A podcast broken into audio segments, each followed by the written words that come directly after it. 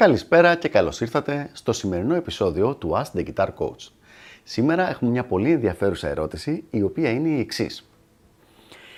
Είναι απαραίτητο ο δάσκαλος κιθάρας Παύλα Coach να είναι ένας φοβερός κιθαρίστας ο ίδιος; Πολύ ωραία ερώτηση λοιπόν αυτή και κάτι που ακούμε αρκετά σπάνια. Η απάντηση είναι αρκετά ξεκάθαρη.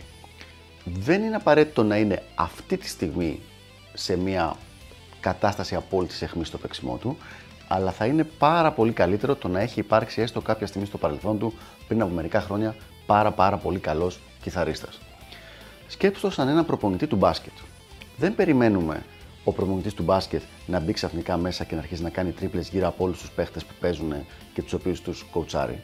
Γιατί αυτοί είναι οι αθλητές που σε αυτή την περίοδο της ζωής τους έχουν αποφασίσει ότι είναι σημαντικό να γίνουν όσο καλύτεροι γίνεται στο άθλημα αυτό. Έτσι ακριβώς γίνεται και στην κιθάρα. Δηλαδή, οι μαθητές και οι δικοί μου μαθητές είναι στη φάση τους που κάνουν πολλές ώρες μελέτης, που προσπαθούν, που έχουν μεγάλη προτεραιότητα στο να γίνουν καλοί κιθαριστές. Ο coach μπορεί να έχει περάσει σε μια άλλη φάση από τη ζωή του. Δηλαδή, αυτό να το έκανε πριν από 10 χρόνια και τώρα να έχει διατηρηθεί σε ένα πολύ καλό επίπεδο, χωρίς όμως να κάνει τις 5-6 ώρες που μπορεί να είναι απαραίτητες για να κρατηθεί σε μια πραγματικά κατάσταση εχμής, σε μια κατάσταση απόλυτης ετοιμότητας σε επίπεδο αθλητισμού. Αν όμως έχει πέσει το επίπεδο τόσο πολύ που δεν μπορεί να δείξει ξεκάθαρα όλες τις τεχνικές, να κάνει demo τις διαφορετικές κλίμακες, τα διαφορετικά θέματα στον αυτοσχεδιασμό, τότε εκεί υπάρχει πρόβλημα. Άρα λοιπόν η αλήθεια είναι κάπου στη μέση. Δεν είναι απαραίτητο ο coach να είναι στη maximum στην ε, εχμή της καριέρας του παιχτικά, αλλά σίγουρα πρέπει να είναι μέσα σε ένα πολύ δυνατό ας πούμε range παίξήματος. Δεν γίνεται δηλαδή να σου λέει τα πράγματα θεωρητικά και να μην μπορεί να στα δείξει με έναν γερό, ασφαλή και σίγουρο τρόπο. Πώς καταλαβαίνεις λοιπόν από αυτά τα δεδομένα αν κάποιος ο οποίος θέλεις ή θέλει να σε κοουτσάρει είναι αρκετά καλός παίχτης; Κοίταξε, Πρώτα απ' όλα κοιτάς την ιστορία του. Την ιστορία του δεν είναι το βιογραφικό, γιατί ο καθένας γράφει στο βιογραφικό του ό,τι θέλει, έτσι. Μιλάμε για ηχογραφήσεις, μιλάμε για βίντεο, μιλάμε για συνεργασίες, μιλάμε για πράγματα που μπορείς να δεις και να ακούσεις.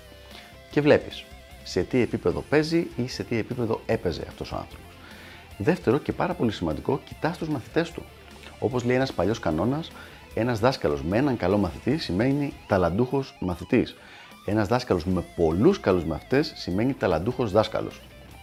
Με αυτόν τον τρόπο λοιπόν, αν έχει πολλούς ταλαντούχους μαθητές, οι πιθανότητες είναι ότι είναι πολύ καλός coach και μπορεί να σε βοηθήσει. Μην ξεχνάμε ότι από κάποια στιγμή και μετά, ένας coach μπορεί να έχει αλλάξει την οπτική του γωνία από το να γίνει όσο δυνατόν καλύτερος παίχτης γίνεται, στο να γίνει όσο δυνατόν καλύτερος coach γίνεται. Το οποίο σημαίνει ότι οι 2, 3, 5, 6, 10 ώρες την ημέρα που θα δινόντουσαν παλιότερα σαν επένδυση στο δικό του παίξιμο, τώρα πια πάλι δίνονται, αλλά σαν επένδυση στη δική του διδασκαλία και ως εκ τούτου στο δικό σου παίξιμο. Το οποίο είναι κάτι το οποίο το θέλεις. Αυτά λοιπόν για το συγκεκριμένο θέμα. Ελπίζω να το ξεκαθάρισα λίγο και να βοήθησα και τα λέμε στο επόμενο Ask the Guitar Coach. Γεια χαρά!